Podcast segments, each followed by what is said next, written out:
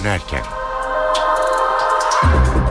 İyi akşamlar. Eve dönerken haberler başlıyor. Ben Tayfun Ertan. Saat 19.30'a kadar sizlerle beraber olacağız günün gelişmeleriyle. Öne çıkan haberlerin özetiyle başlıyoruz.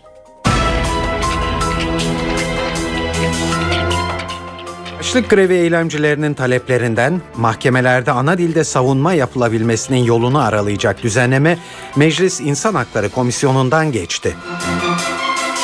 Cumhuriyet Halk Partisi'nden bir heyet 3 aydır Suriye'de bulunan Türk gazetecilerle ilgili olarak Suriye'ye gitti. Heyetin yarın Şam'da Suriye Devlet Başkanı Beşar Esad'la görüşmesi bekleniyor. Cumhurbaşkanı Abdullah Gül Financial Times'a verdiği mülakatta ileride başbakan olmak isteyip istemediği sorusunu daha çok erken bu görevde hala iki yılım var sözleriyle yanıtladı. Aile ve Sosyal Politikalar Bakanlığı Türkiye'de yaklaşık 5 bin kadının polis koruması altında yaşadığını açıkladı. Bakanlık verilerine göre kadınlara polis korumasının en fazla verildiği il Kayseri. İsrail'in Gazze şeridine karşı başlattığı hava saldırılarının kapsamlı bir kara harekatına dönüşmesinden korkuluyor. Ve bu gece çekilecek Süper Loto'da ikramiyenin 15 milyona ulaşması bekleniyor.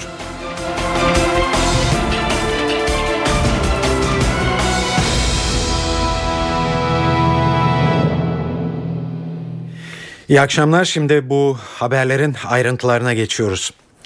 Cezaevlerindeki açlık grevi gündemin dikkatle izlenen konusu bugün de. Eylemcilerin en önemli koşullarından biri mahkemelerde ana dilde savunma yapılabilmesi.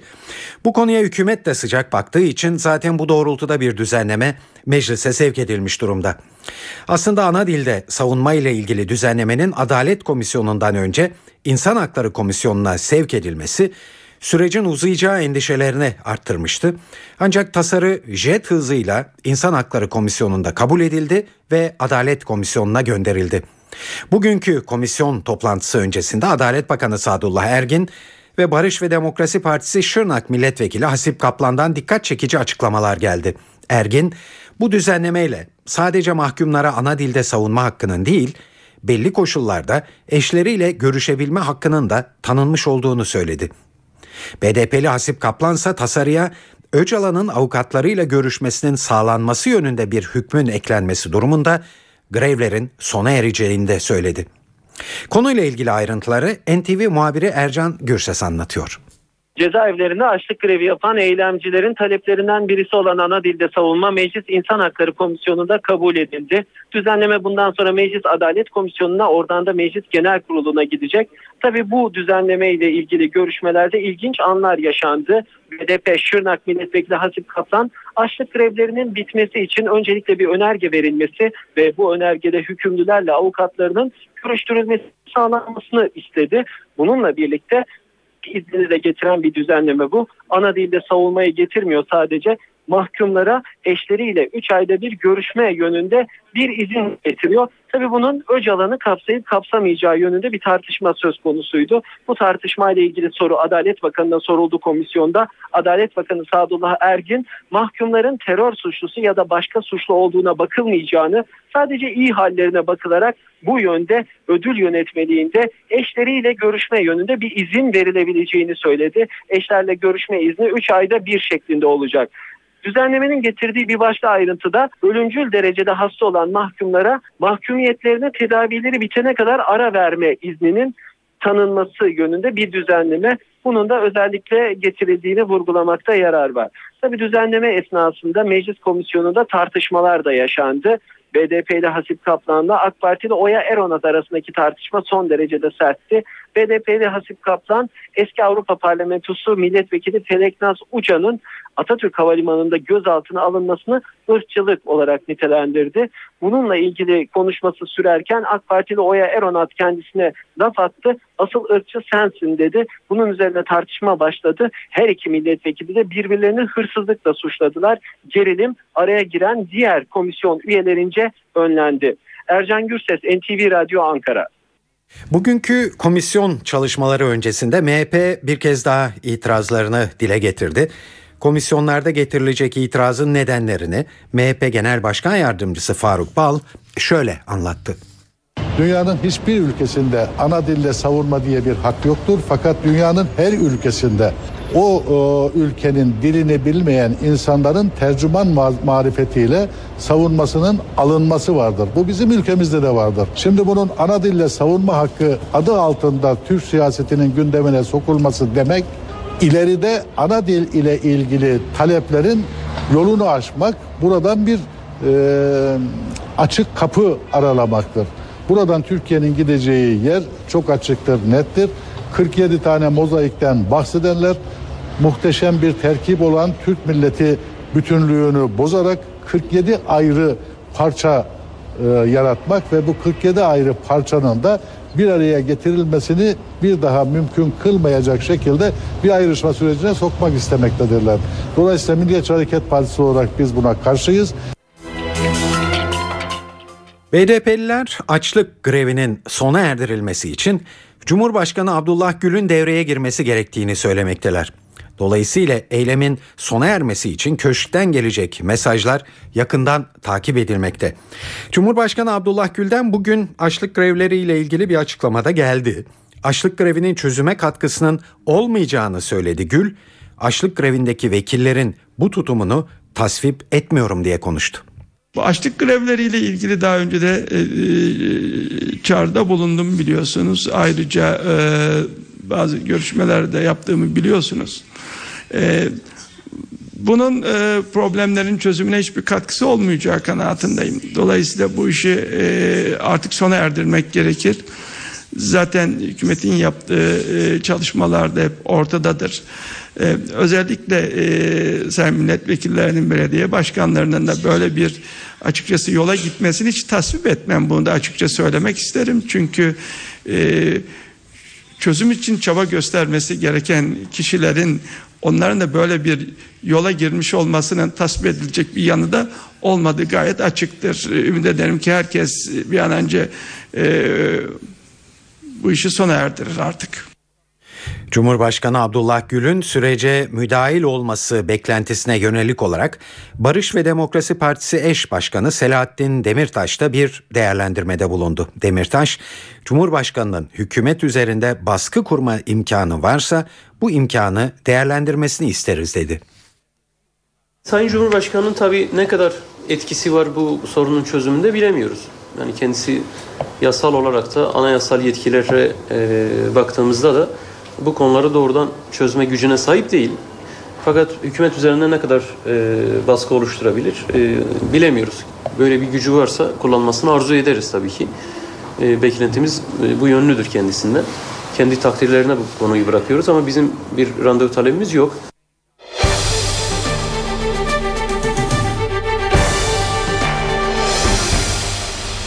Günlerdir silah ve bomba seslerinin yükseldiği Türkiye-Suriye sınırında önceki günlere kıyasla daha sakin bir gün yaşandı. Suriye'nin Resulayn kasabasına gece boyunca sessizlik hakimdi. Sadece bir grup Özgür Suriye ordusu mensubu sınıra kadar gelip sevinç gösterisi yaptı. Şanlıurfa'nın Ceylanpınar ilçesinde okullar hala kapalı. Bölgeden son durumu NTV Diyarbakır temsilcisi Nizamettin Kaplan anlatıyor. Suriye'nin Ateki iline bağlı Resulayn ilçesinde son bir haftadır yoğun çatışmalar yaşanıyordu ve dün öğleden sonra Gül ordusuna mensup askerlerin kent içerisinde bir kutlama turu vardı ve o tur sonrasında ilçenin tamamen e, Özgür Suriye ordusu e, mensuplarının eline geçtiği bilgisi ulaştı elimize ve dün geceden bu yana hiç silah sesi gelmedi Resulayn'dan. Bu sabah itibariyle de sessizlik e, hakim bölgeye bir grup e, Özgür Suriye ordusuna mensup asker terör örgülerin bulunduğu noktaya kadar geldi. Türk askerlerinin hemen bulunduğu noktanın yakınına kadar geldi ve orada e, bir e, sevinç gösterisi yaptılar silahlarını havaya kaldırarak. Burada Türkiye tarafında bulunanlara bir anlamda biz meslek habercilere ve meslektaşlarımıza bir gösteri yaptılar. Şu anda dediğim gibi herhangi bir silah sesi yok. Tamamen sakin bir gün geçiriyoruz. Tabii sınırın öte tarafında durum böyle. Peki Türkiye tarafından neler oluyor? Türkiye tarafında da e, yine endişeli bir bekleyiş var. Çünkü ne olacağı konusunda e, burada yaşayanların bir endişesi var. Bundan sonraki süreçte yeniden silahlı çatışmalar başlar mı ya da e, Suriye savaş uçakları burayı bombalar mı? Top atışı devam eder mi? İşte bu soruların yanıtı aranıyor. Dolayısıyla e, bu da endişeye neden oluyor. Vatandaşların bir kısmı evlerini terk etmişti, yakınlarının yanına yerleşmişti. Bu durum devam ediyor. Yine okullar pazartesine kadar tatil edilmişti. Bunu fırsat bilen bazı öğretmenler de ailelerinin yanına gitti. Bugün e, sakin ama önümüzdeki birkaç saat içerisinde neler olacağı konusunda kimse bir garanti veremiyor. Dolayısıyla şu anda sessizliğin hakim olduğu e, Ceylanpınar ve Resulayn'da e, bir saat sonra ne olacağı konusunda endişeler ve kuşkular var. Cumhuriyet Halk Partisi'nden bir heyet 3 aydır Suriye'de tutuklu olan kameraman Cüneyt Ünal ve El Hurra televizyonu muhabiri Beşşar Kadumi'yi getirmek üzere Suriye'ye gitti. Yayla Dağı sınır kapısından Suriye'ye geçen heyette CHP milletvekili Levent Gök, Hasan Akgöl, Mevlüt Dudu ve Refik Ermilmaz'ın yanı sıra bazı meslek örgütü temsilcileri de var. Yayla Dağı ilçesinden Suriye'ye geçen heyetin geceyi Laskiye'de geçirmesi bekleniyor. Heyet yarın Şam'da Suriye Devlet Başkanı Beşar Esad'la da görüşecek.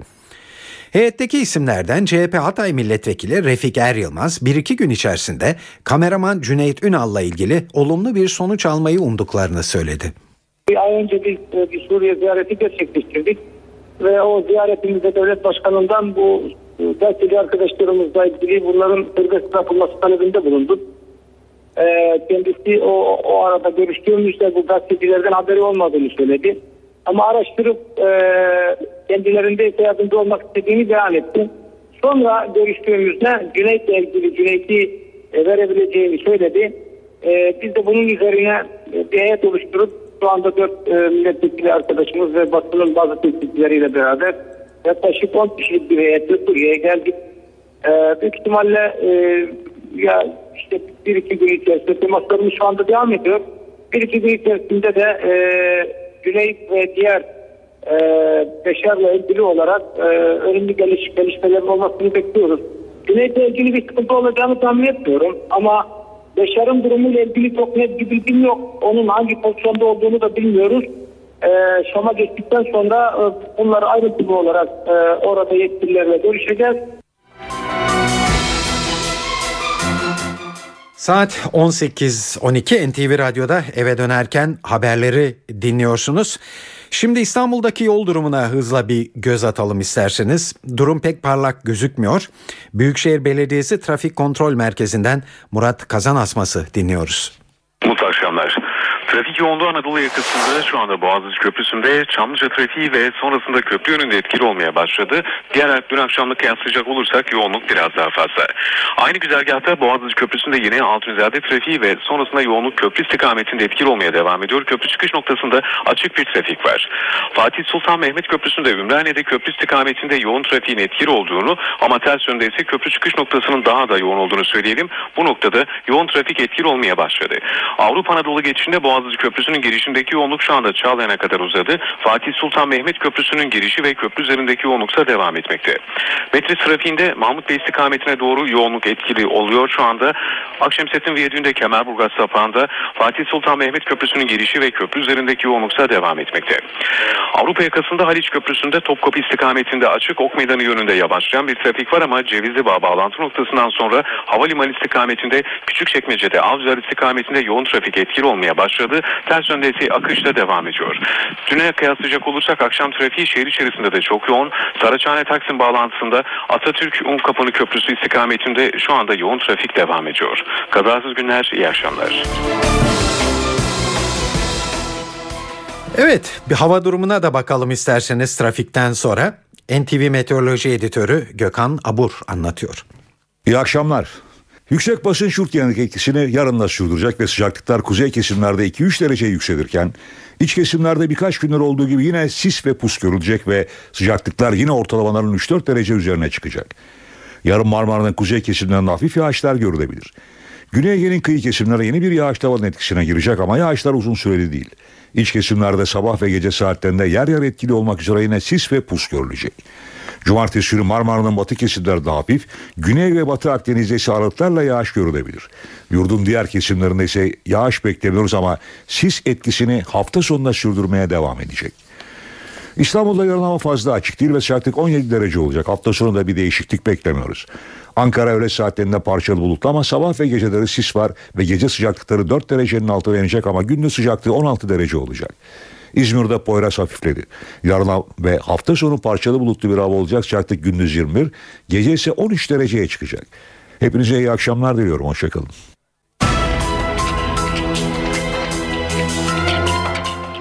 Az önce de değinmiştik. Cumhurbaşkanı Abdullah Gül Financial Times gazetesine gündeme ilişkin değerlendirmeler yaptı. Abdullah Gül röportajında AKP'yi Başbakan Erdoğan'la birlikte kurduklarını ama şu anda görevleri gereği söylemlerinin farklı olduğunu belirtti. Abdullah Gül, Cumhurbaşkanı olarak ben bir siyasetçi değilim. Ben resme daha geniş bir perspektiften bakıyorum ve herkesi kucaklıyorum. Ama inanmadığım bir şeyi de söylemem diye konuştu. Bu açıklamalar bugün basında genişçe bir yer tuttu ve Cumhurbaşkanı Gül sözlerine bugün şöyle açıklık getirdi verdiğim mülakatta bir soru üzerine e, Sayın Başbakan aynı zamanda bir parti başkanı oldu. Dolayısıyla siyasi bir lider olarak söyleminin farklı olacağını, farklı olduğunu, benim ise Cumhurbaşkanı olarak e, anayasanın bana verdiği sorumluluk çerçevesi içerisinde daha tarafsız olmam gerektiği ve bundan dolayı benim de e, söylemimin ve uslumumun farklı olacağını söyledim. E, bunların farklı anlamlara çekilmesine herhalde e, gerek yok diye düşünüyorum.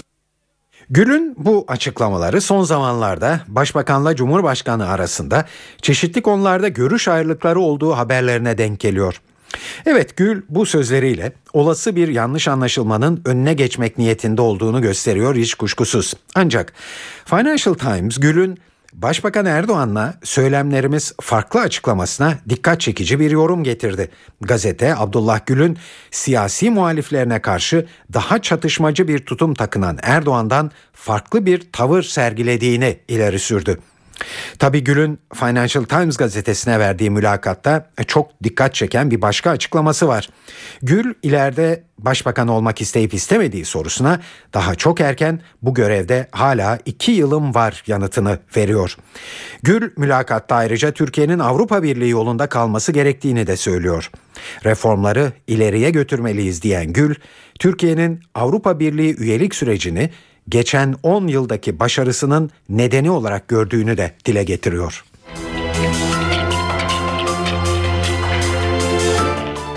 Futbolda şike davasının kararı artık Yargıtay'da.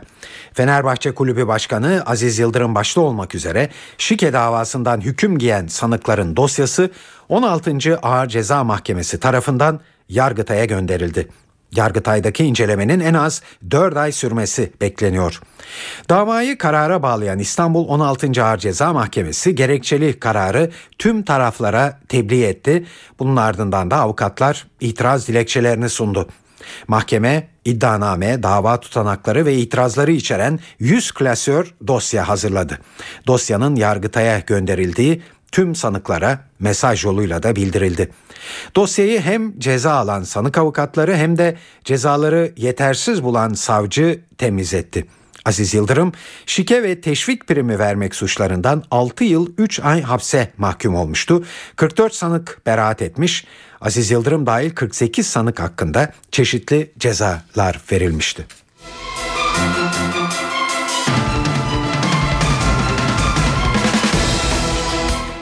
İşsizlik ve cari açıkta yeni rakamlar açıklandı. İşsizlik oranı resmi sayılarla Ağustos'ta %8,8 olarak belirlendi. Eylül ayı cari açık tutarı ise 2,7 milyar dolar oldu. Peki bu sayılar ne anlama geliyor? Onu da muhabirimiz Ahmet Ergen'den anlıyoruz. Evet Ağustos ayında işsizlik oranı yüzde 8,8 oldu. Türkiye İstatistik Kurumu açıkladı rakamları. Ağustos'ta işsizlik 8,8 olarak açıklandı. Kayıtlı işsizlerin sayısı da 2 milyon 445 bin kişi olarak açıklandı Türkiye İstatistik Kurumu tarafından. Hemen bu rakamların geçtiğimiz yılın aynı ayına ve bu yılın bir önceki dönemine göre karşılaştırmasını yapmamız gerekirse işsizlik oranı bir yıllık dönemde yarım puana yakın düştü. 2011 yılının Ağustos ayında işsizlik yüzde 9,2 idi. Bu yıl Ağustos'ta %8,8 oldu. 0.4 puanlık bir düşüş var. Bu yılın Temmuz dönemine göre baktığımızda ise aynı oranda bir yükseliş var. 0.4 puanlık bir aylık bazda yükseliş var. 8,4'tü Temmuz itibariyle Ağustos'ta %8,8'e yükselmiş durumda. Kayıtlı işsizlerin sayısında Temmuz'dan Ağustos'a gelene kadar bir artış var. Temmuz itibariyle 2 milyon 323 bin kişiydi kayıtlı işsizlerin sayısı. Ağustos'ta baktığımızda 112 bin kişilik bir artış var. 2 milyon 445 bin kişi ama geçen yılın aynı dönemine göre kayıtlı işsizlerin sayısında bir azalma söz konusu. Bir notu daha aktaralım. İşsizlik verileriyle aynı saatlerde Merkez Bankası'ndan cari açık konusunda son veriler geldi. Eylül ayında cari açık 2,7 milyar dolar oldu. Beklentiler bunun üstündeydi. Yaklaşık 3 milyar dolarlık bir beklenti söz konusuydu cari açıkta. Cari açıkta 2,7 milyar dolarda kaldı. Yeri gelmişken bugün para ve sermaye piyasalarında neler oldu onu da yansıtalım sizlere hemen. CNBC'den Benel Hızarcı anlatıyor. Piyasalarda gün sonunda karışık bir seyir var diyebiliriz. Avrupa ve Amerika'da endişeler devam ediyor. İçeride gün içerisinde borsaya bu endişeler yine dışa paralel olarak satış şeklinde yansısa da gün sonunda e, özellikle faiz oranlarının düşük seviyelerde kalması ve kurun da çok fazla yükselmemesiyle borsada toparlanma görebiliyoruz. Bugün de böyle bir günü geride bıraktık. Euro bölgesindeki resesyon endişeleri bugün yurt dışında gerçekleşen satıcılı seyrin ana sebeplerinden biri. Orta Doğu'da yaşanan gerginlik, İsrail'in e, Gazze'ye saldırısı da stresin iyice artmasına sebep olmuş durumda. E, bu özellikle sabah saatlerinde daha e, belirgindi. petrol fiyatlarında bir sıçrama yaratmıştı. Bir buçuk dolara yakın. borsaları da negatif etkiliyordu ama gün içerisinde bunun çok fazla e, baskın bir sebep olduğunu e, söyleyemeyiz. E, piyasa biraz daha buradaki gelişmeleri takip etme arzusunda. Amerika tarafındaki mali uçurum riski yine takip edilmeye devam ediliyor. Özellikle e, dün Amerikan Başkanı Obama'nın konuşmasındaki vergi indirimiyle ilgili detaylar biraz kaygıları artırdı. Düşük gelmeye başlayan şirket karları da bu durumu e, tetikliyor. E, içeride piyasaların kapanış değerlerine baktığımız zaman söylediğimiz gibi borsada e, gün ikinci yarısındaki e, toparlanmayla %0,38'lik bir değer artışı görüyoruz. Endeksin kapanış değeri 71.597 oldu. Gösterge bileşik faiz dün sabah %6.27 ile e, yeni tarihi dibi görmüştü. E, bir miktar buraya göre yükselse de e, hala %6.5'un altında. Bugünün kapanışı %6,40'dan gerçekleşti. E, gün sonuna doğru euro dolar paritesindeki toparlanma ve paritenin 1.28'e aşmasıyla birlikte de içeride dolar TL kotasyonları günü 1.80'in altında 1.79.80'den tamamladı. Cumhuriyet Halk Partisi Meclis Genel Kurulu'ndan yumruklaşmaya varan tartışmalar sonrasında geçen belediyeler yasasını veto talebi için köşke çıktı. CHP Abdullah Gül'ün belediyeler yasasını veto etmemesi halinde yasayı Anayasa Mahkemesi'ne taşıyacak. Ayrıntıları NTV muhabiri Miray Aktağ Uluç anlatıyor. Cumhuriyet Halk Partisi pazartesi günü Meclis Genel Kurulu'ndan geçen belediyeler yasasıyla ilgili köşke geldi. Cumhuriyet Halk Partisi burada Cumhurbaşkanı Abdullah Gül'e söz konusu yasayla ilgili itirazlarını iletecek hem de Cumhurbaşkanı Abdullah Gül'ün bu yasayı veto etmesini isteyecek. Cumhuriyet Halk Partisi buraya 12 kişilik bir heyetle geldi. Bu heyette CHP Genel Başkan Yardımcısı Gökhan Günaydın'ın yanı sıra Cumhuriyet Halk Partisi'nin bazı büyük şehirlerinin belediye başkanları ve doğrudan kanundan etkilenen ilçe ve belde başkanları da yer alıyor. Cumhuriyet Halk Partisi Cumhurbaşkanı Abdullah Gül'e sunmak üzere 6 sayfalık bir rapor da hazırladı. E, raporda CHP'nin itirazları şu noktalarda birleşiyor.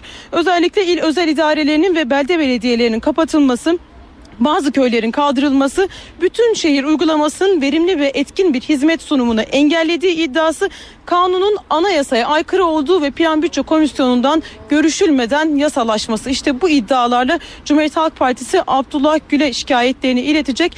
Cumhuriyet Halk Partisi Abdullah Gül'ün söz konusu kanunu veto etmemesi halinde Anayasa Mahkemesi'ne başvuracağı da belirtiliyor Cumhuriyet Halk Partisi'nin. Doğurganlık hızı düşüyor ve Türkiye nüfusu giderek yaşlanıyor. Durum bu olunca Başbakan Erdoğan'ın sık sıkla dile getirdiği en az 3 çocuk yapılmalı çağrısı akıllara geliyor tabi. Araştırmalar Türkiye'nin 2030'a kadar yaşlı bir nüfusa sahip olacağını gösteriyor. Peki ama acaba Başbakanın yeri geldikçe tekrarladığı 3 çocuk çağrısı gerçekçi bir çağrı mı? Ekonomist Seyfettin Gürsel'e göre ailelerin 3 çocuk yapabilmesi için teşvik şart. Başbakanın söylemesiyle istemesiyle kimse üç çocuk yapmaz. Üçüncü çocuğunu doğuracak anneye işte çocuk 15 yaşına gelinceye kadar her ay esaslı bir teşvik birimi vermeniz lazım. Asgari ücretin altında olmalı ama çok da uzağında olmamalı. 300, 400, 500 lira olabilir ayda. Gürsel 2040 yılında Türkiye nüfusunda ciddi bir yaşlılık sorunu olacağı görüşünde. Nüfus artışı azalıyor ve sıfırlanacak 2040'larda. Artık bizde de yaşlanmanın sendromları, e, belirtileri ortaya çıkacak. Onun sorunlarıyla yüz yüze geleceğiz. Çocuk sahibi anne babalar teşvik gündeme getirilse bile üçüncü çocuğa pek sıcak bakmıyor. İşte onlardan biri. Bunu zar zor bakabiliyor. Üçüncüyü nasıl bakacağız onu bilemiyorsun de. İkinciye de verirsin. Madem öyle birinciye de verirsin. Yani çocuklara haksızlık olacağına hepsine bakımına para verirsin ki hepsine bakalım. 500 lira iyi bir para. Ya üçüncü bir çocuk için iyi bir para ama bence ikincisinde de olsa daha iyi olur.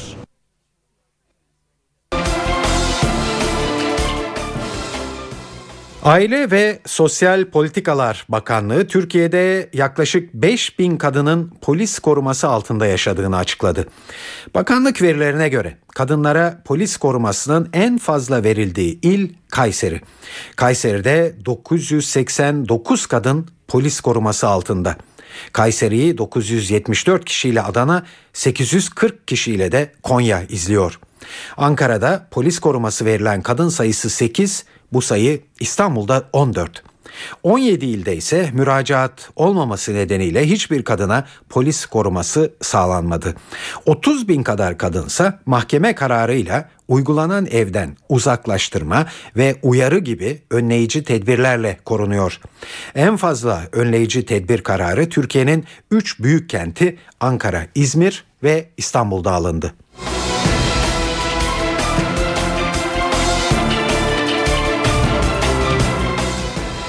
Süper Loto tam sayı belli olmasa da 15 milyon liralık bir rüyaya dönüştü. Rüyaları süsleyen bu ikramiyenin talihlisi olabilmek için milyonlarca kişi Süper Loto'da haftalardır şansını deniyor. 7 haftada 10 milyon 600 bin lira devreden Süper Loto'nun bu akşam yapılacak çekilişte yaklaşık 15 milyonluk ikramiyeye ulaşması bekleniyor.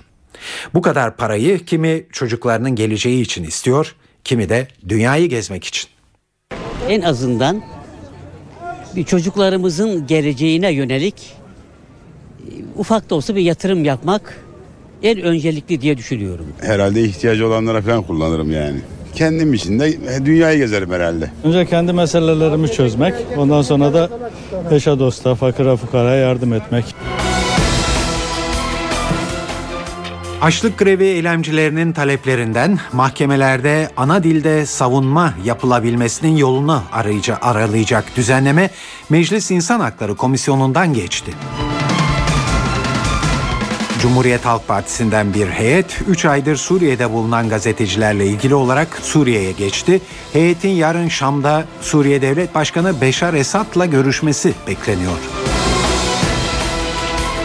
Cumhurbaşkanı Abdullah Gül Financial Times gazetesine verdiği mülakatta ileride başbakan olmak isteyip istemediği sorusunu daha çok erken bu görevde hala iki yılım var sözleriyle yanıtladı. Aile ve Sosyal Politikalar Bakanlığı Türkiye'de yaklaşık 5 bin kadının polis koruması altında yaşadığını açıkladı. Bakanlık verilerine göre kadınlara polis korumasının en fazla verildiği il Kayseri. Ve bu gece çekilecek Süper Loto'da ikramiyenin 15 milyona ulaşması bekleniyor.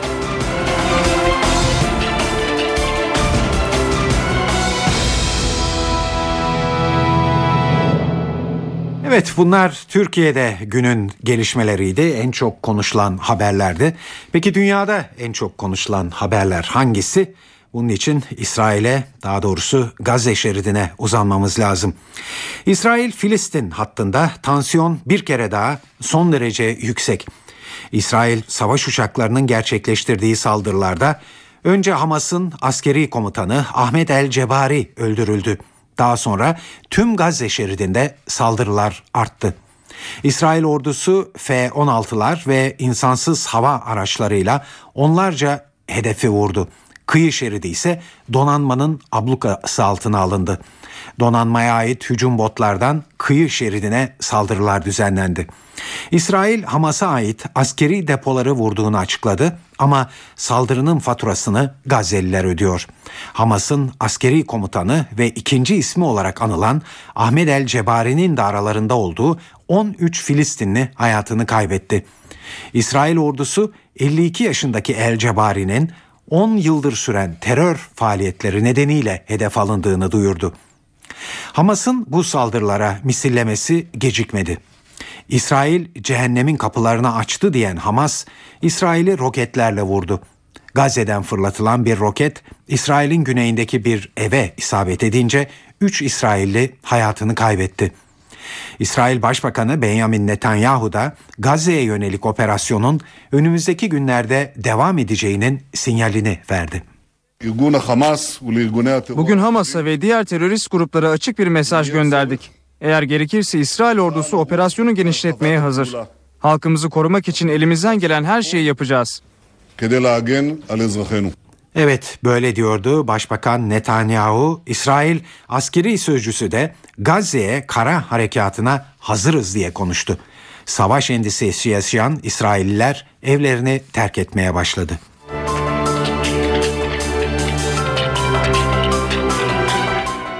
İsrail'in Gazze saldırılarına uluslararası toplumdan gelen tepkileri yansıtalım şimdi. Birleşmiş Milletler Güvenlik Konseyi dün geç saatlerde olağanüstü toplandı. Bir saatten uzun süren kapalı oturumdan karar çıkmadı. Arap Birliği de cumartesi günü olağanüstü toplanacak. Mısır, İsrail Büyükelçisini ülkesine çağırdı. Ee, İran saldırıları ise e, kınadı. Hamas Türkiye'den harekete geçmesini istedi ve Türkiye diplomatik girişimde bulunsun dedi. Ankara da İsrail'i kınadı ve Birleşmiş Milletleri göreve çağırdı. Amerika Birleşik Devletleri'ndense İsrail'e destek geldi. İsrail Başbakanı Benjamin Netanyahu ile telefonda görüşen Başkan Barack Obama, İsrail'in kendisini savunma hakkını desteklediklerini söyledi. İsrail'in Gazze'ye karşı bir kez daha yoğun bir saldırıya girişmiş olması akla bir dizi soru getiriyor. Her şeyden önce neden şimdi sorusu var. Bir de tabii İsrail'in giriştiği saldırının Gazze'ye karşı daha geniş bir kara harekatına dönüşüp dönüşmeyeceği. Bu soruları Star gazetesi dış haberler koordinatörü Nuh Yılmaz'a yönelttik. Açıkçası beklenmedik bir saldırı.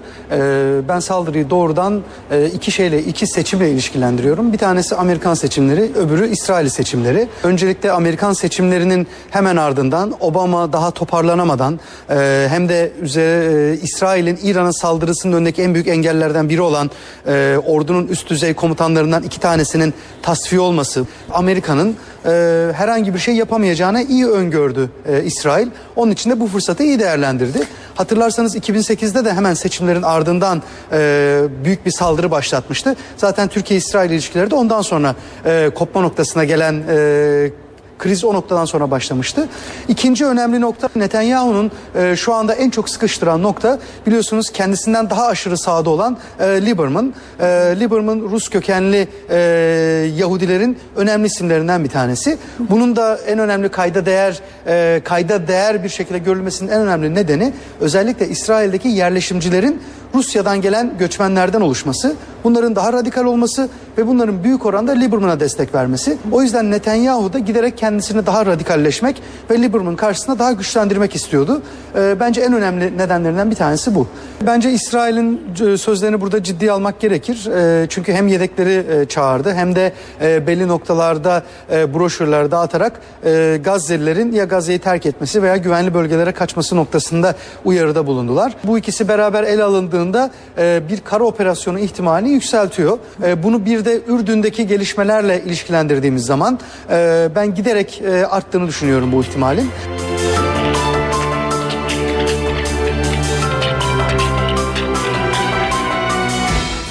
Saat 18.45 NTV Radyo'da eve dönerken haberler devam ediyor. Avrupa'da dün milyonlarca işçinin ekonomik krize karşı yaptığı toplu grev eylemi pek çok ülkede olaylı geçti. İspanya'daki gösteriler akşam saatlerinde çatışmaya dönüştü. 70'ten fazla gösterici yaralandı. 24 saatlik grev sırasında başkent Madrid'de sokağa dökülen İspanyollardan bazıları bankaları hedef aldı. Bir banka şubesinin camlarını kıran öfkeli kalabalık çöp konteynerlarını da ateşe verdi. İspanyol polisi göstericileri göz yaşartıcı gaz ve plastik mermi kullanarak dağıtmaya çalıştı. Yüzden fazla kişi gözaltına alındı, onlarca kişi yaralandı. Dün İspanya'nın yanı sıra Portekiz, Yunanistan, İtalya gibi çok sayıda ülkede işçiler seslerini duyurmak için sokaklardaydı. Gösteriler Avrupa çapında krize karşı en geniş katılımlı tepki olarak kayıtlara geçti.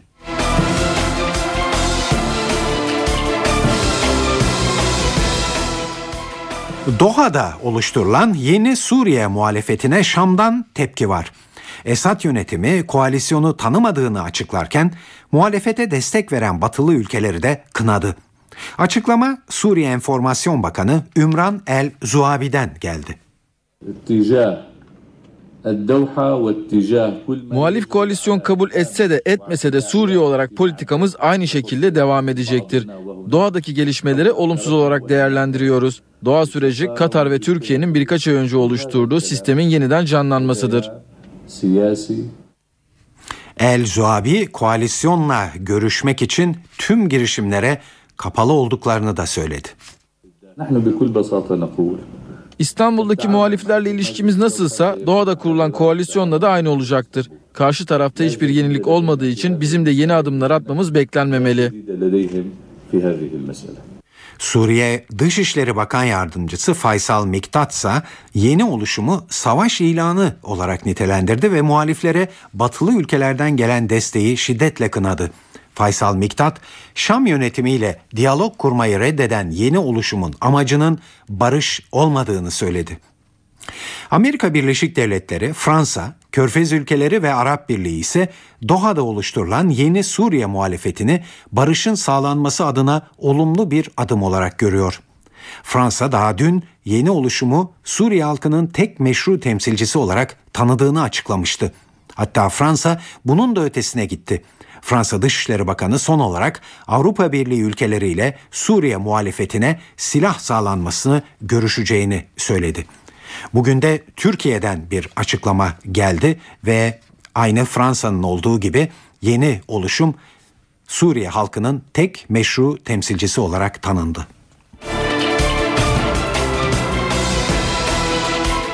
Dünyanın en büyük arama motoru Google'ın yayınladığı şeffaflık raporu Google'dan en fazla içerik kaldırma talebinde bulunan ülkenin Türkiye olduğunu ortaya koydu.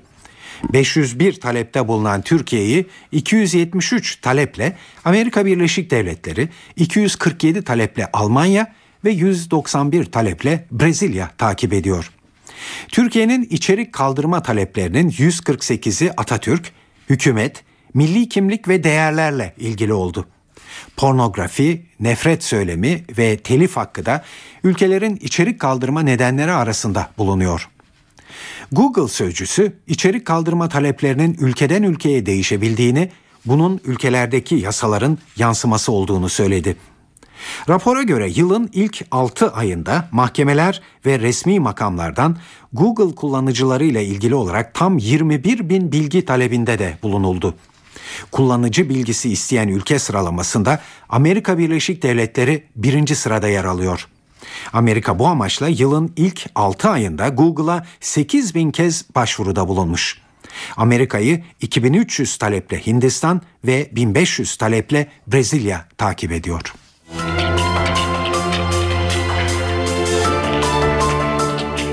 İngiliz bilim adamlarının yaptığı bir araştırma hamilelik sırasında alkol almanın bebeğin zekasını olumsuz yönde etkilediğini ortaya koydu.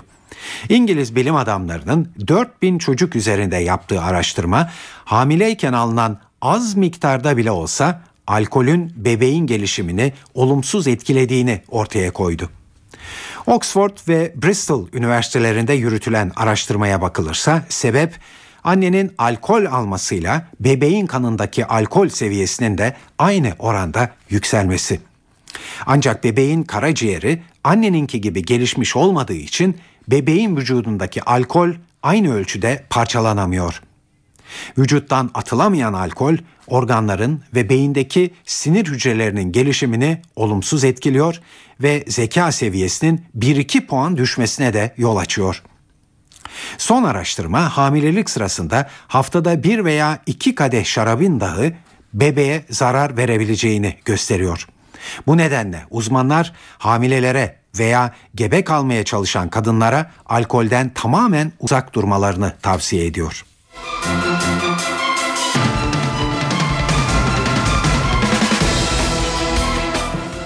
A milli futbol takımı 500. maçından beraberlikle ayrıldı. Ay Yıldızlılar Danimarka ile oynadıkları karşılaşmayı bir bir berabere tamamladılar. Konuk ekibin golünü penaltıdan Bentner atarken Türkiye'nin beraberlik golü Mevlüt Erdinç'in ayağından geldi. Milli takım teknik direktörü Abdullah Avcı maç sonrasında maçın genç oyuncuları görme açısından yararlı olduğunu söyledi. Senenin 2012'nin son 500. hazırlık maçında berabere kaldık.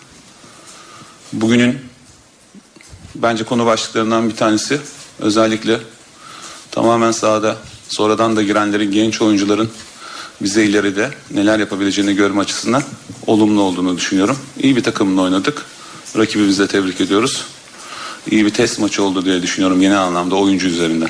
Mart ayına daha çok var. Ondan evvel Şubat ayında e, Çek Cumhuriyeti ile çok son bir provayı yapacağız. Mart ayında e, Andorra maçının oyun formatı çok farklı olacak. Saat 18.52 NTV Radyo'da eve dönerken haberleri dinliyorsunuz. Sırada yurt genelindeki hava tahminleri var. NTV Meteoroloji Editörü Gökhan Abur'u dinliyoruz. İyi akşamlar.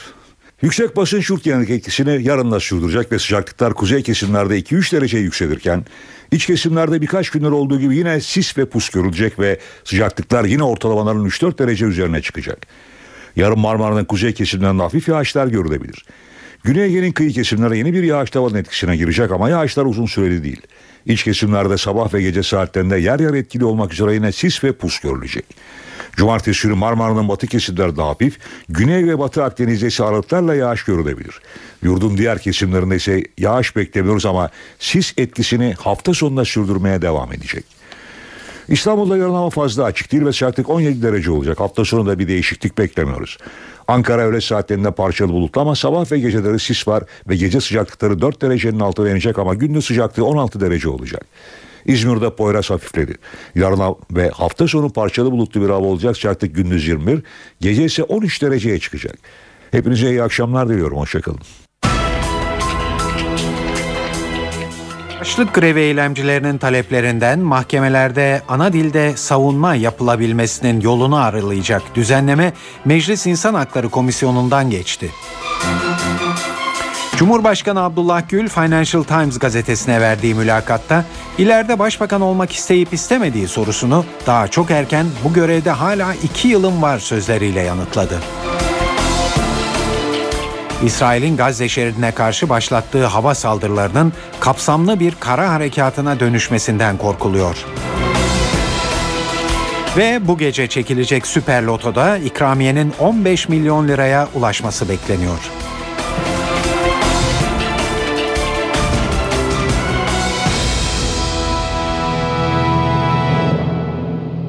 Şimdi ayrıntılara geçiyoruz.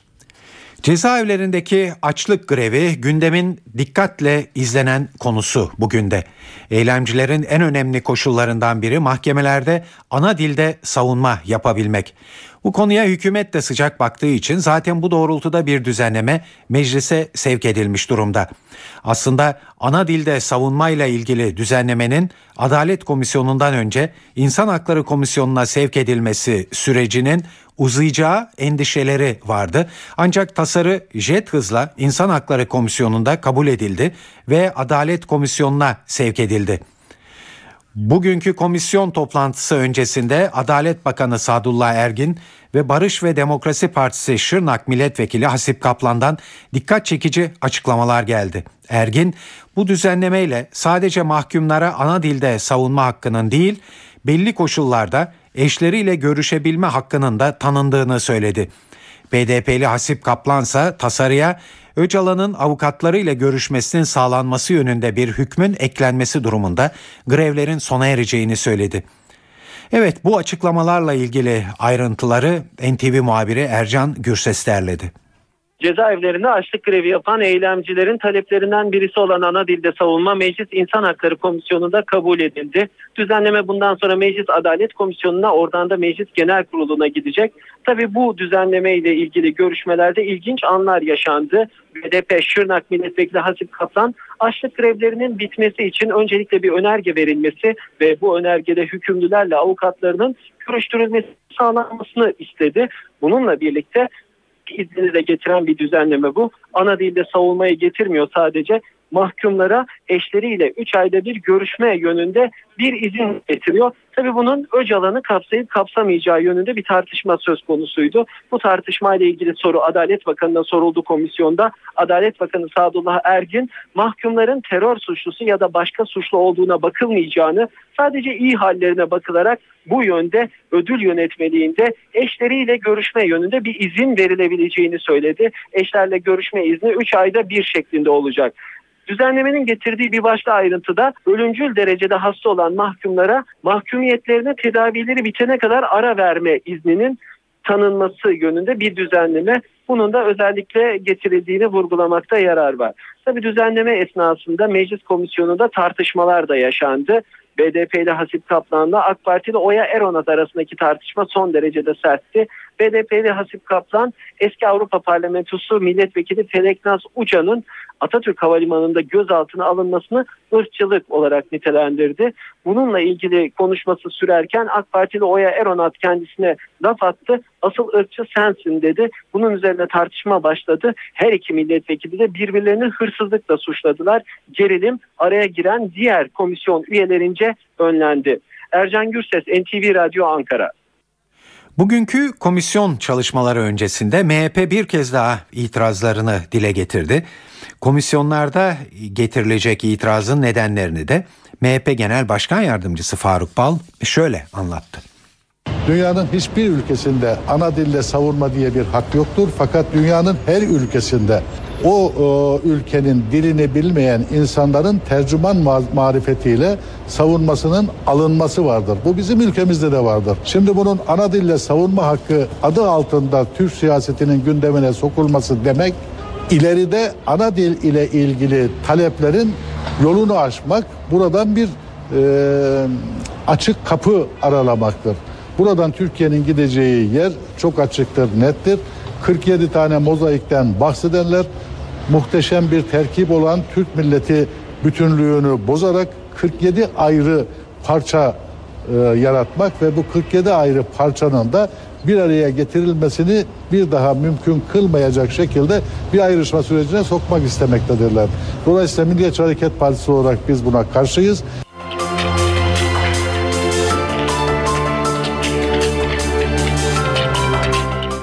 Cumhurbaşkanı Abdullah Gül, İngiltere'de yayınlanan ve ekonomi çevrelerinde okunan Financial Times gazetesine gündeme ilişkin değerlendirmeler yaptı.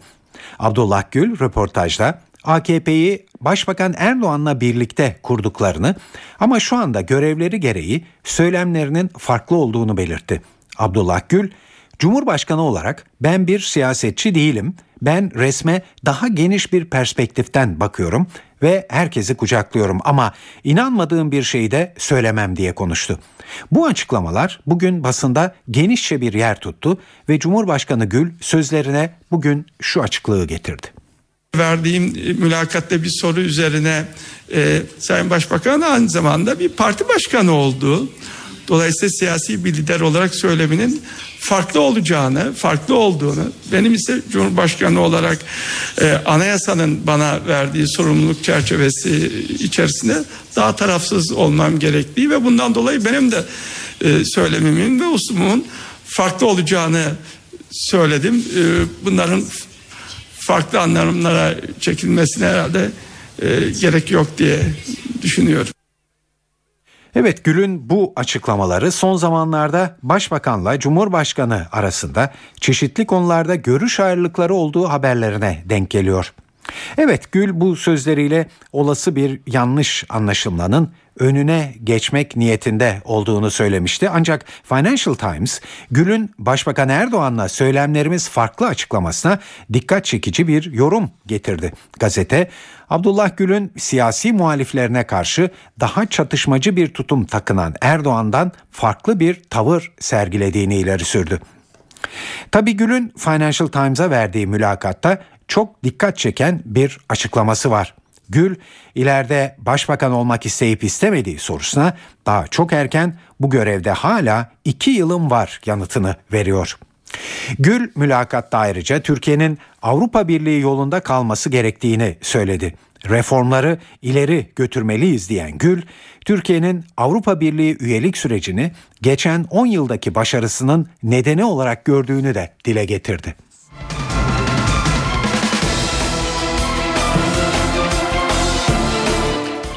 Günlerdir silah ve bomba seslerinin yükseldiği Türkiye-Suriye sınırında önceki günlere kıyasla daha sakin bir gün yaşandı. Suriye'nin Resulayn kasabasına gece boyunca sessizlik hakimdi. Sadece bir grup Özgür Suriye ordusu mensubu sınıra kadar gelip sevinç gösterisinde bulundu. Şanlıurfa'nın Ceylanpınar ilçesinde ise hayat hala etkileniyor olaylardan okullar kapalı. Bölgedeki son durumu NTV Diyarbakır temsilcisi Nizamettin Kaplan anlatıyor. Suriye'nin Ateki iline bağlı Resulayn ilçesinde son bir haftadır yoğun çatışmalar yaşanıyordu ve dün öğleden sonra Gül ordusuna mensup askerlerin kent içerisinde bir kutlama turu vardı ve o tur sonrasında ilçenin tamamen e, Özgür Suriye ordusu e, mensuplarının eline geçtiği bilgisi ulaştı elimize ve dün geceden bu yana hiç silah sesi gelmedi Resulayn'dan. Bu sabah itibariyle de sessizlik e, hakim bölgeye bir grup e, Özgür Suriye ordusuna mensup asker tel örgülerin bulunduğu noktaya kadar geldi. Türk askerlerinin hemen bulunduğu noktanın yakınına kadar geldi ve orada e, bir e, sevinç gösterisi yaptılar silahlarını havaya kaldırarak. Burada Türkiye tarafında bulunanlara bir anlamda biz meslek habercilere ve meslektaşlarımıza bir gösteri yaptılar. Şu anda dediğim gibi herhangi bir silah sesi yok. Tamamen sakin bir gün geçiriyoruz. Tabii sınırın öte tarafında durum böyle. Peki Türkiye tarafından neler oluyor? Türkiye tarafında da e, yine endişeli bir bekleyiş var. Çünkü ne olacağı konusunda e, burada yaşayanların bir endişesi var. Bundan sonraki süreçte yeniden silahlı çatışmalar başlar mı ya da e, Suriye savaş uçakları burayı bombalar mı? top atışı devam eder mi? İşte bu soruların yanıtı aranıyor. Dolayısıyla e, bu da endişeye neden oluyor. Vatandaşların bir kısmı evlerini terk etmişti, yakınlarının yanına yerleşmişti. Bu durum devam ediyor. Yine okullar pazartesine kadar tatil edilmişti. Bunu fırsat bilen bazı öğretmenler de ailelerinin yanına gitti. Bugün e, sakin ama önümüzdeki birkaç saat içerisinde neler olacağı konusunda kimse bir garanti veremiyor. Dolayısıyla şu anda sessizliğin hakim olduğu e, Ceylanpınar ve Resul ayında e, bir saat sonra ne olacağı konusunda endişeler ve kuşkular var. Size futbol dünyasından ama futbolla pek de ilişkisi olmayan bir son dakika gelişmesiyle devam edeceğiz. Bu özellikle Trabzon sporları ve Trabzon kulübünü ilgilendiriyor. Avrupa İnsan Hakları Mahkemesi Trabzonspor'un 2010-2011 sezonunda Fenerbahçe yerine kendisinin şampiyon ilan edilmesi gerektiği şeklindeki başvurusunu reddetti. Futbolda şike davası sonrasında 2010-2011 sezonu şampiyonluk kupasını isteyen ancak Türkiye Futbol Federasyonu'ndan olumlu yanıt alamayan Bordo Maviller Ekim ayında mahkemeye başvurmuştu. Evet Avrupa İnsan Hakları Mahkemesi'nin kararını NTV Strasbourg muhabiri Kayhan Karaca anlatıyor. Trabzonspor'a Avrupa İnsan Hakları Mahkemesi'nden kötü bir haber geldi bugün akşamüstü.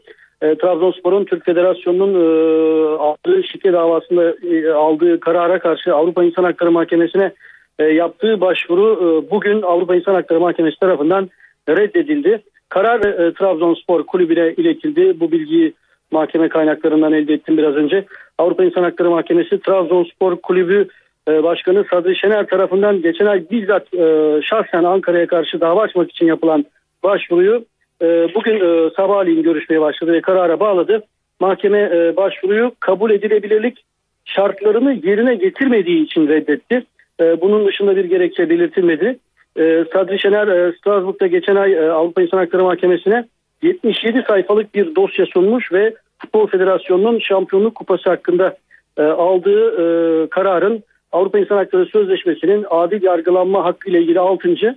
ve mülkiyet hakkı ile ilgili ek protokolüne aykırı olduğunu savunmuştu. Bu nedenle e, Ankara'ya karşı dava açma isteminde bulunmuştu. Ancak e, bu e, istem, bu talep Avrupa İnsan Hakları Mahkemesi tarafından otomatik olarak reddedildi. Başvuru kararının bu kadar erken açıklanması yani bir buçuk aylık bir süre içinde açıklanmasının nedeni ise bu karar kabul edilebilirlik koşullarına sahip olmadığı yani usulen aslında e, e, kabul edilmesi için gereken şartları yerine getirmediği için Avrupa İnsan Hakları Mahkemesi tarafından reddedildi.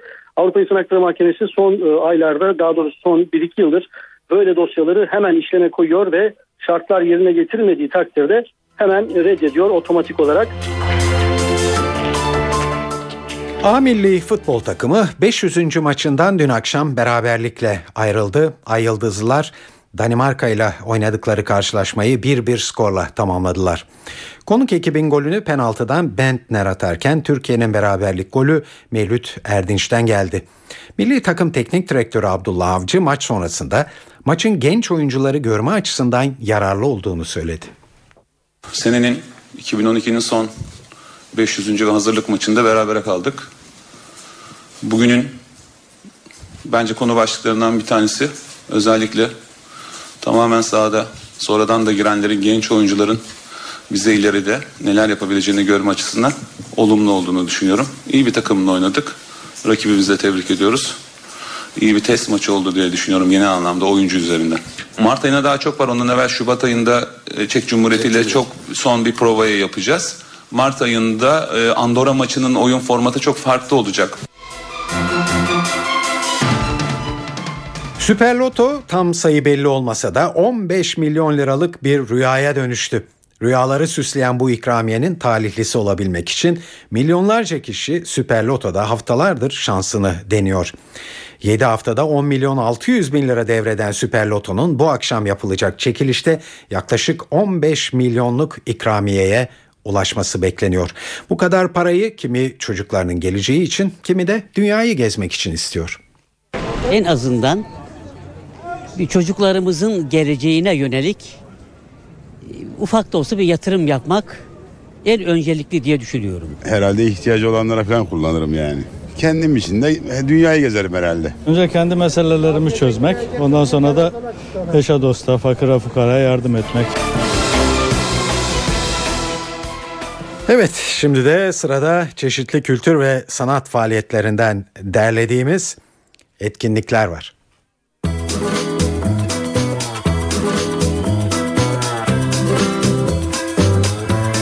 Afri türünün başarılı temsilcisi Carmen Souza bugün Getto'da sahne alıyor. Profesyonel müzik yaşamına 17 yaşında gospel korosuyla başlayan Carmen Souza, o zamandan beri funk'tan sola, cazdan dünya müziğine birçok projede yer aldı ve birçok albümde kendi yazdığı şarkıları seslendirdi. Konseri saat 21.30'da. Portekiz müziğinin özgün sesini dinleyicileriyle paylaşan Deo Linda da bugün Cemal Reşit Rey konser salonuna konuk oluyor. Müziğin şiirsel bir yorumuyla karşımıza çıkacak grup saat 20'de sahnede olacak. Dünyanın en önemli metal gitaristlerinden biri olan Jeff Loomis de Türkiye'deki ilk solo konserini bu akşam Jolly Joker İstanbul'da veriyor. 1994'te katıldığı progresif metal devi Nevermore'dan geçen yıl ayrılan Loomis saat 21'de konserine başlayacak. Bugün ayrıca Carla Press saat 21.30'da salonu İKSV'de Feridun Düzağaç saat 20'de Sabancı Üniversitesi Gösteri Merkezi'nde konser verecek. Tiyatro oyunu görmek isteyenler de Harbiye Muhsin Ertuğrul sahnesinde bugün Neil Simon'ın yazdığı Ben Sinema Artisti Olmak İstiyorum adlı oyunu izleyebilir. Oyunda bir baba kız hikayesi ekseninde sessiz sinemadan başlayarak sinemanın gelişimi, sorunları, insandaki yansımaları işleniyor. Bora Seçkin'in yönettiği Bestem Türen, Derya Çetinel ve Erhan Yazıcıoğlu'nun rol aldığı oyunun başlama saati 20.30. İki de sergi önerimiz var İstanbullu dinleyicilerimiz için. Eski Türk filmleri afişleri sergisi bugün Bakırköy'deki Airport Outlet Center'da açıldı. 1960, 1970 ve 80'li yıllara damgasını vuran yüze yakın filmin afişinin yer aldığı sergide ilk renkli Türk filmi olan Muhsin Ertuğrul imzalı Halıcı Kız'ın afişi de var. Sergiyi 30 Kasım'a kadar ücret ödemeden gezebilirsiniz. Mimar Sinan Güzel Sanatlar Üniversitesi Tophane-i Amire Kültür ve Sanat Merkezi de bugün itibariyle Dunhuang'ın renkleri İpek yoluna açılan Büyülü Kapı adlı bir sergiye ev sahipliğine başlıyor. Çin Türkiye Kültür Yılı etkinlikleri kapsamında gerçekleşen sergide Dunhuang mağaralarında yer alan resim ve heykeller var. Sergi kapsamında ayrıca drama dans gösterileri ve konferanslar gibi çeşitli etkinlikler de gerçekleştirilecek. Sergi 7 Ocak 2013'e kadar ziyarete açık. Sıradaki öneri İzmirli dinleyicilerimiz için caz müzisyeni Miles Davis'in kızı Della Miles bugün İzmir Biosper'de çıkıyor. Efsanevi Steve Wonder'la çalışan Marla Glenn'le Avrupa turnesine çıkan ve Whitney Houston'a vokal yapan Miles, 2008 yılında çıkardığı ve çoğunluğunu kendi yazdığı şarkıların oluşturduğu ilk albümü Simple Days'le de büyük beğeni toplamıştı. Konseri 21'de. İzmir Sanat'ta ise bugün Can Yücel'in şiirlerinden Genco Erkal tarafından uyarlanan Can adlı tiyatro oyununu görebilirsiniz. Kemal Kocatürk'ün yönetip rol aldığı oyunda ülkemizin son 40 yılına Can Yücel'in gözünden bir bakış atılıyor. Bu oyunun başlama saati de 20.30. Ankara'da ise bugün Büyük Ev Abluka'da konseri var. Ünlülerden oluşan kadrosu farklı tarzları ve yorumlarıyla beğeni toplayan topluluk saat 20'de Anka Mall Sanatolia sahnesinde olacak. Reggae'nin özünden uzaklaşmadan jazz, ska, dub ve rock formlarını bir potada eritebilmeyi başaran Sattassa bugün Antalya'da müzikseverlerle buluşuyor. Çağdaş soundları, yaratıcı yorumları, yüksek tempoları ve izleyiciyle kurdukları müthiş etkileşimle büyük beğeni toplayan grup saat 22'den itibaren Jolly Joker Antalya adlı mekanda olacak. Bugün CNBC-E'de ise Brian Robbins'in yönetmenliğini üstlendiği Varsity Blues adlı film var. Amerikan futbolunun fazlasıyla popüler olduğu bir Texas kasabasında lisenin futbol takımında yer alan 17 yaşındaki Max'ın hayatını konu alan film saat 22'de başlayacak. E2'de de saat 23'te Hit and Miss adlı diziyi izleyebilirsiniz. Şu an Irmak'ın yönetmenliğini üstlendiği Dedemin İnsanları da bugün saat 20'den itibaren televizyonda ilk kez Star'da olacak. Küçük bir kasabada yaşayan 10 yaşında bir çocuk ve dedesi aracılığıyla bir ailenin ve bir ülkenin geçirdiği büyük değişimi anlatan filmin başrolünde Çetin Tekindor var. Star TV'de saat 22.15'te ise yeni bölümüyle ağır roman Yeni Dünya ekrana gelecek. Saat 19.25 NTV Radyo'da eve dönerken haberler bu akşam da burada sona eriyor. Bu programın editörlüğünü Onur Koçaslan, stüdyo teknisyenliğini İsmet Tokdemir yaptı. Ben Tayfun Ertan. Hepinize iyi akşamlar diliyoruz. Hoşçakalın.